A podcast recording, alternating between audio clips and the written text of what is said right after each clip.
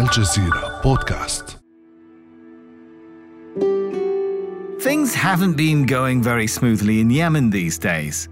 Of course, the war's been raging for years now, and as many of us know, the country's on the brink of famine. One thing that's not in short supply, though, is weapons. You see, in January, the US Navy intercepted a fishing vessel in the Gulf of Oman. It was carrying weapons to the Houthi rebels who took control of most of the country in 2014. And of course, as you know, Western countries send weapons to the Saudi led coalition.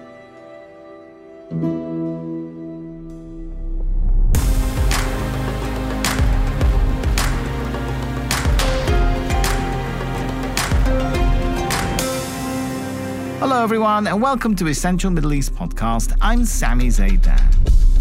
Well, United States naval forces say they intercepted a fishing vessel in the Gulf of Oman after they discovered it was smuggling AK-47 assault rifles while transitioning in international waters along a maritime route from Iran to Yemen. The US Navy has been announcing boat seizures recently, carrying all kinds of weapons from Iran to the Houthis. We're talking a million rounds of ammunition, rocket fuses, propellant, and explosives. That kind of smuggling would be a violation of the UN arms embargo on the Houthis. The U.S. Fifth Fleet has basically been using everything at their disposal to try to cut off these weapons vessels that have been disguised as fishing vessels, and they intercepted rocket fuses, chemicals used for rocket fuel, ammunition. And of course, as I mentioned, that's not the only weapons which are getting into the Yemen conflict. The West arms the Saudi led coalition fighting the Houthis and helping prop up the internationally recognized government since 2015. A report by Oxfam says there were more than 1,700 attacks on civilians in around a year. And the charity says a quarter of them were by the coalition solely using British and American weapons. Let's bring our guest to talk about all of this now.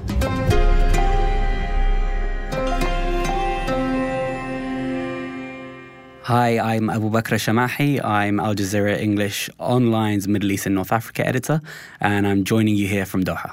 Great to have you with us, Abu Bakr. So, let's start from what UN experts have been saying. They've said there's mounting evidence entities in Iran are sending weapons to the Houthis. Take us through that evidence. So, this has been a gradual thing that's been happening over many years now, where we're seeing every couple of months incidents, usually in the Arabian Sea, where either US Navy ships, uh, British Navy ships, these various patrols will find boats, fishing trawlers, even sometimes, which will have weapons on board and it ranges, as you mentioned, things like ammunition, guns, even at times missile pods like so that. this is pretty routine that they capture a ship full of weapons and stuff that is embargoed by the UN, right? Yes, and then they'll say that this is originated from Iran and that it's on its way to Yemen. And this would make sense considering Iran's backing of the Houthi rebels in Yemen and an effort to clandestinely support the Houthis with these arms. Are we seeing an increase though? Are we seeing more ships being caught lately? I would say that it's operating at the similar levels that it's been operating at through the past few years. But what you're seeing is when these boat captures happen, there's renewed attention on mm. this. And in light, particularly, of course, of what's going on in Iran right now with their own domestic issues, it's interesting that they're still pursuing these attempts to support the groups that they back in the wider region. And I guess for every ship that is actually caught, many others make it through, right? Exactly, exactly. And the Houthis definitely are benefiting and have benefited from this support from the Iranians all the way back to 2015. Yemen's Houthi rebels have reportedly attacked a facility run by Saudi Arabia's oil giant Aramco. The rebels unleashed a barrage of drone and missile attacks on Saudi Arabia, targeting a liquefied natural gas plant, water desalination plant, oil facility, and power station. Is it Iranian support that has enabled the Houthi capabilities to develop so fast to the point where they're capable of launching rockets deep into Saudi Arabia or the UAE, right? See, this is where it's interesting because You've got different arguments that different people make, and ultimately, without that real investigation into the Houthis' actual capabilities, they will only reveal a part of how much the Iranians actually do support the Houthis with these weapons, which again, the Iranians aren't going to reveal much information of as well. But at the same time, the mm. Houthis, you've got to remember, they're kind of the continuation, in a way, of the government that existed in Sana'a at the time in 2014 when they took over the capital. This isn't just a rebel group that emerged out of nowhere and were backed by the Iranians. They took over the military capabilities of the Yemeni state that existed in Sana'a at the time, which included missiles, which included heavy weaponry as well. So the idea that the Houthis have only been able to emerge militarily because of the Iranians is inaccurate. They uh, took over the state's abilities exact. Exactly, basically. to a degree, yeah. Now, why are the Houthis important for Iran? Maybe we should explain that to listeners. So, generally, Iran seems to back various groups around the region that agree with Iran ideologically, whether that be from a religious angle, whether that be from a political angle, whether that be a bit of both. With Yemen, you've got to remember that, of course, Yemen is on the southern border of Saudi Arabia. Saudi Arabia has always considered Yemen its backyard. So, is this an Iranian attempt to encircle Saudi Arabia? To a degree, yes, but they don't back the Houthis to the same extent that they back Hezbollah in Lebanon or various groups that they back in Iraq as well. I think with Yemen, it's almost like a card that the Iranians can play, but they can perhaps give up relatively easily should they get concessions in other parts of the region. And of course, this is something in ongoing negotiations between the Saudis and the Iranians that will most likely come up. And perhaps the Iranians will occasionally offer the Saudis this idea that maybe we're not going to back the Houthis as much as we previously did to try and get something in return from the Saudis. All right, we're going to get more into the geopolitics of it, but let's wrap up the whole smuggling issue. Yeah, I think in April 22, there was this announcement about the, the US Navy establishing a multinational naval task force. Has the US stepped up its monitoring of Houthi supply routes in the last few months? Yeah, I think what we've seen most recently with the boats being uncovered, the US is certainly been stepping it up. But like you said, the US has been doing this even prior to this. I think sometimes these announcements are made to emphasize that the US is present in the region and that it is able to counter Iran. Why is it important for the US to stress it's present in the region? Why does the US care about what happens in Yemen? Is it just about countering Iran? I, th- I, think there's a couple of different things. You've got countering Iran, you've got supporting one of their most important allies in the region, Saudi Arabia, you know, whether domestically that plays well or not. Countering uh, Al Qaeda and its affiliates? Of course, as well, because instability in Yemen can eventually lead to opportunities for groups like Al Qaeda, for groups like ISIL as well, to entrench themselves, not just the Houthis. If we're going to talk about Yemen being awash with weapons, of course, we shouldn't forget that weapons are coming from Western countries to the Saudi led coalition, right? Exactly. The West, be it the United States or various different European countries, the United Kingdom, have supported the Saudis and the United Arab Emirates for many years with weapons, with course support as well, with training to support them and the Saudi led coalition in the fight against the Houthis. Now, that has involved airstrikes that have hit many civilian targets. There's been a lot of criticism by many human rights groups about the effect of some of the operations by the Saudi led coalition and the Houthis, right? They're both. Exactly. Human rights groups, the United Nations, have criticized, I'd say both sides, but all the myriad number of sides who are involved in the war in Yemen for violations committed against civilians and have accused all sides of, of war crimes as well. But of course, the Saudi led coalition is effectively bolstering an internationally recognized government, right? While arming the Houthis is a bit different because then you're running foul of a UN arms embargo, which is on in place just for the Houthis. See, this is the thing because there is an internationally recognized government that does control a portion of the country. And so, from the Saudi argument or even the Western argument, they have no qualms with supporting the Yemeni government. They believe that it is the right thing to do. And there's various UN resolutions as well that target specifically the Houthis and not the Yemeni government. And that's how the international system works at the end of the day. You've got a rebel group that's emerged, taken over a portion of the country through violent means. And for the United Nations, many countries within the international community, ultimately the goal would be to restore the Yemeni government to power in the country while somehow incorporating perhaps the Houthis. But the way. pushback against the Western support for the coalition is based more on the effects and the deployment of those weapons and what human rights groups say are often used in a way that kills too many civilians and is too indiscriminate. Exactly. It's not so much with the goal The of political restoring, goal. Yeah, the goal of restoring It's the, the means. Yeah, it's a sheer number of civilians that have been killed, and various numbers are bandied around. But ultimately, parts of Yemen have been destroyed. You know, uh, I've been to Yemen during the war myself to the city of Taiz, and whilst a lot of the effects and the damage in Taiz were caused by the Houthis, there were also areas that were completely been completely bombed out by the Saudi-led coalition as well. Sana'a, such a historic, beautiful city, and yet in the past it's been hit multiple times by the Saudi-led coalition. And I think the feeling from a lot of human rights organizations, but also from Yemenis themselves, that the Saudis and other members of the Saudi-led coalition are not doing as much as they can to prevent a civilian loss of life, mm. but even things like the humanitarian aspect of this conflict and allowing food and aid and goods to flow into Yemen undisturbed. And you know what? As we're talking, Abu Bakr, I'm thinking maybe we should take a step back for a second and explain why there is this stage of conflict going on in Yemen in the first place. So there was this popular uprising, a Yep, revolution. 2011. right? There was hopes for a new democratic system. And they were reaching some kind of understanding with the Houthis, but then prices go up in 2013, 2014, and the Houthis march on Sana'a and take over most of the country in what those who were not aligned with the Houthis said, hey, that's a coup. And that's when things kick off. We can't say that's when conflict started in Yemen, hmm. but that's when things really kicked off to the next level. Is that, I got my history right? Broadly, yes. And it, just obviously depends on who you speak to at the end of the day because there are Right. different arguments or what the ultimate cause of this conflict is. But ultimately, it's a struggle over power in the country.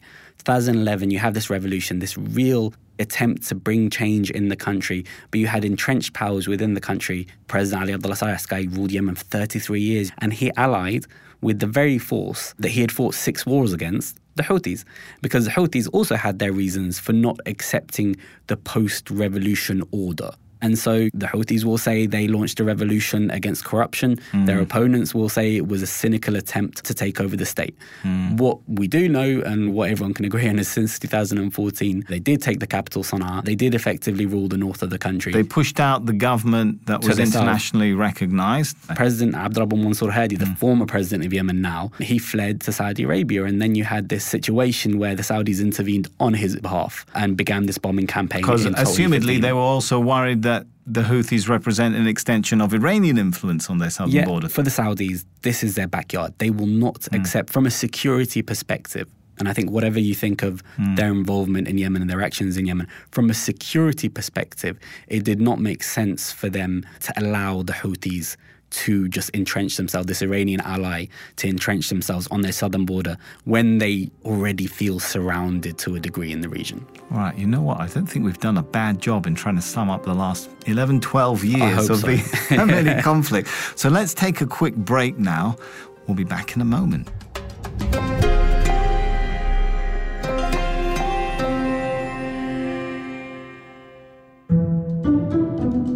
In this week's episode of The Take, we hear about how scammers going for your money may be victims themselves.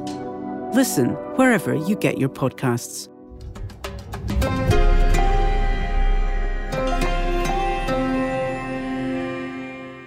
All right, welcome back, everyone. Let's continue our chat about Yemen. So, we've talked a lot about conflict in part one, haven't we? Let's focus now on peace efforts, Abu Bakr. Dozens of aid agencies and international bodies had begged Yemen's warring factions to come together and extend a truce that has lasted for six months. So the warring parties, they reached a truce agreement, which was then extended.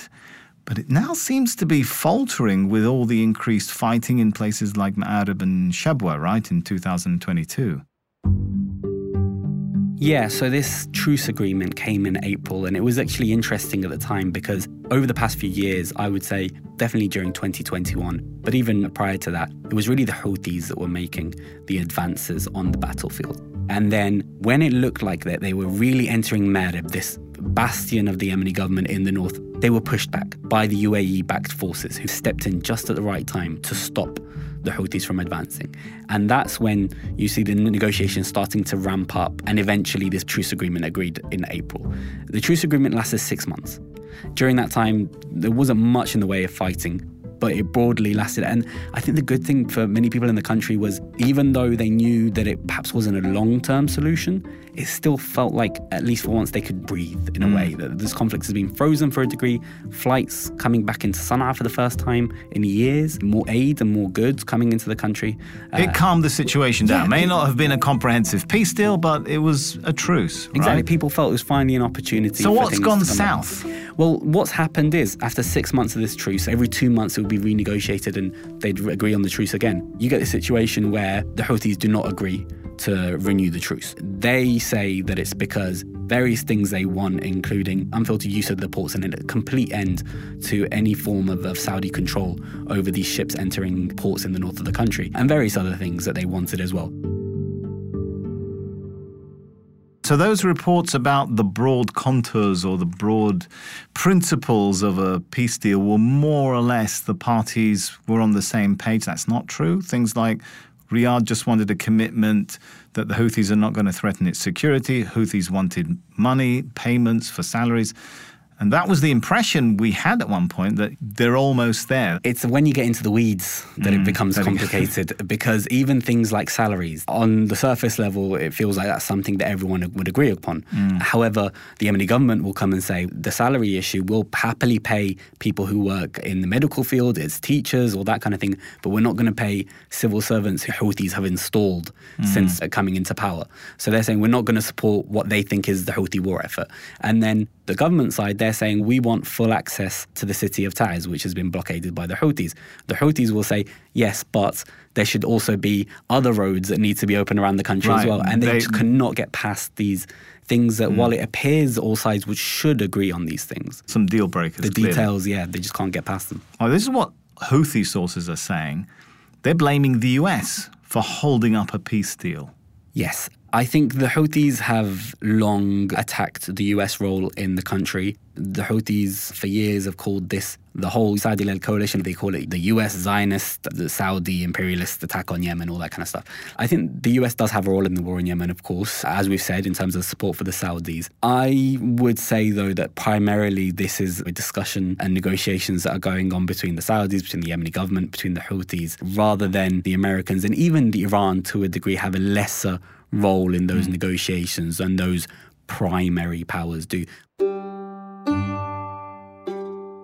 Abu Bakr, is that part of the problem, though? There's simply too many parties involved. I mean, even when you talk about the Yemenis, it's not simply pro and anti Houthis, right? I don't want to get lost in the alphabet soup of different tribal units and arrangements, but man, there's a lot of force. The UAE has its allies, the Saudis have their allies, right? There's so many different groups in the country. You've got groups that officially part of the Saudi led coalition that is in support of the Yemeni government, and yet they want separation from the country itself. Forget the countries outside. Internally, how can you keep all these different parties to the conflict happy? You can't.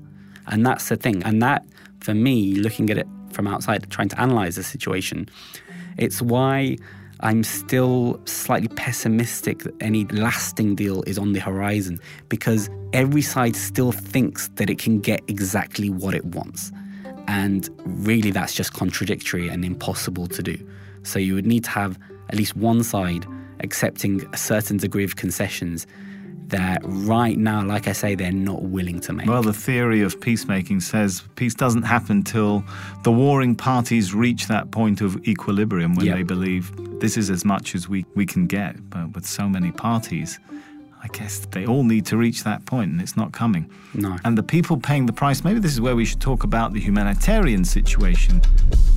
More than 150,000 people have been killed during eight years of fighting. The conflict's created one of the world's worst humanitarian crises. The UN says more than 4 million people have been displaced, 19 million others are going hungry.